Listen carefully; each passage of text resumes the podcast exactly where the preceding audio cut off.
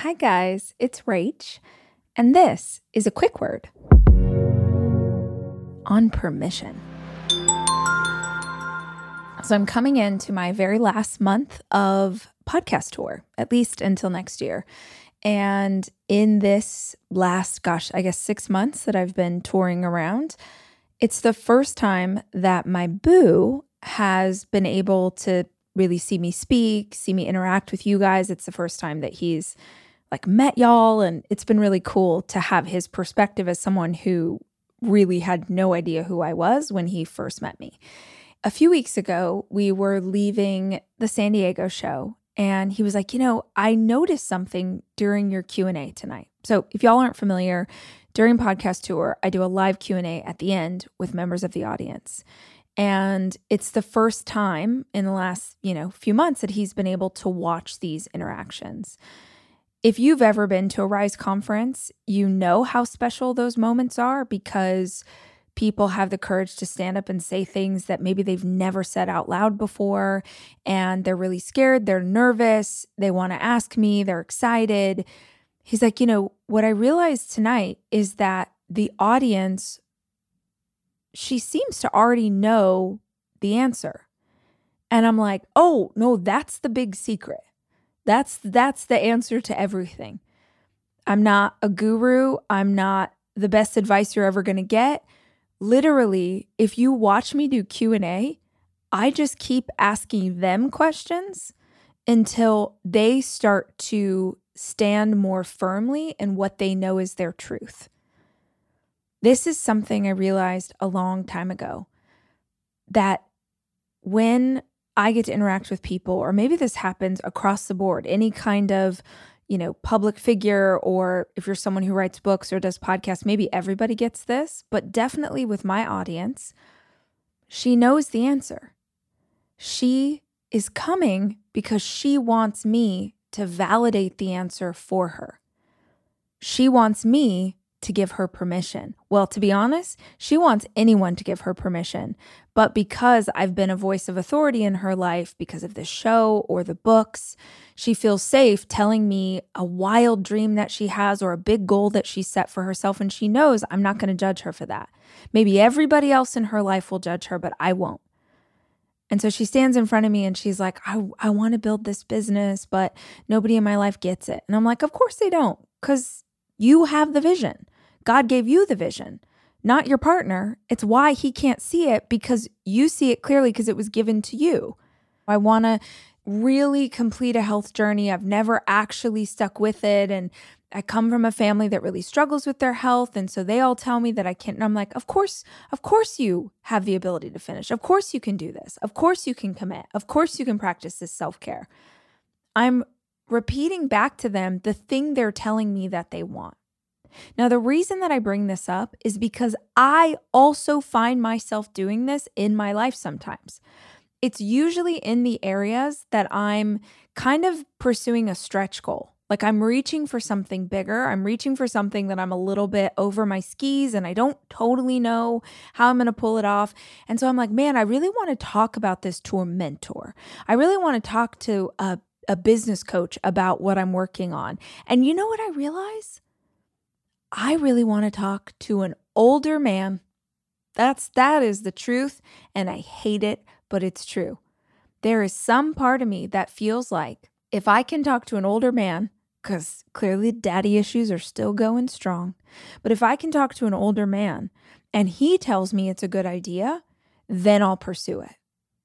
Now the flip is also true. 1 billion times in my life, I've found some older man to talk to and I've told them my idea, and they're like, I don't get it. That's not good. I don't like. And I'm like, You're right. It's stupid. I'm an idiot. Why did I even think this was a thing? I want to point this out today in case there is some area of your life where you find yourself asking for permission. And I want to say this to you, to me, to whatever younger version of ourselves feels like they are not worthy enough to just pursue things because they want to. Stop asking permission. Stop asking permission. You do not need someone else's permission to pursue the dreams of your heart. And if you do, If you believe, no, I actually, I'm not allowed to sign up for that unless my partner approves. I'm not allowed to do this thing unless da da da da.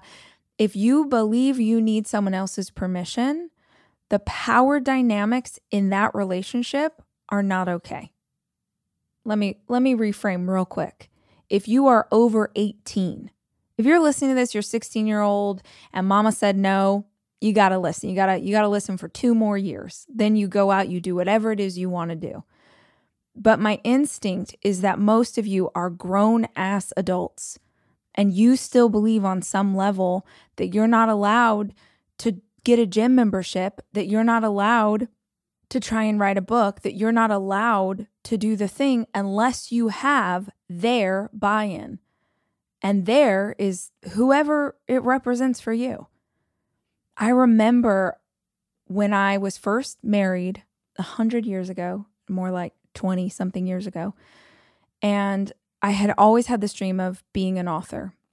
Since I was 11 years old, I'd wanted to be an author. And it was our first wedding anniversary. And I thought it would be cute if every year on our anniversary, we did whatever the classical like gift is there's like a, a classic gift for anniversaries like wood or silver or whatever. I was like well wouldn't that be cute if we took that theme and then we got each other gifts based on this idea? And it just so happened that the first year the theme or the gift or whatever was paper. And i was trying to come up with what i could get him that was paper. And then i was like oh my gosh i know what i'm going to do. I'm going to write a collection of short stories about us, about life, about whatever. And I'm going to give him the gift of these stories. I'm going to give him paper.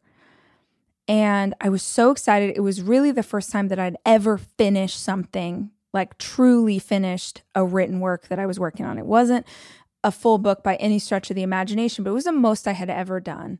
And I got it done in time for anniversary and I like wrapped it up in a box and I was so excited.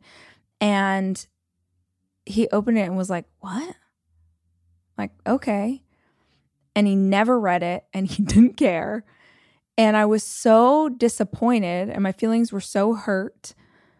And it was emblematic of a lot of stuff that I didn't see until about 18 years later. But the point is, in that moment, I was so hurt and I internalized it and thought, yeah, he didn't read it because you're a shitty writer. And why did you think you should do this? And I can now understand. I thought if I wrote this thing and I wrote it, quote, for him, like if it was a gift and he liked it, then that would mean that I was like, oh, I could pursue this thing. And I was young, you know, I was like 21, 22 years old. Like I was a baby. I didn't know what I was doing. But I'm telling you the story right now in case you find yourself believing that this thing that you want to do, you've got to get your partner to like it too in order for you to be allowed to like it. Stop asking permission. Stop even telling them what you're up to. Just go do stuff. Go pursue the dreams of your heart because you are a human and you are worthy and you don't need someone else's buy in for the dream to be worthy too.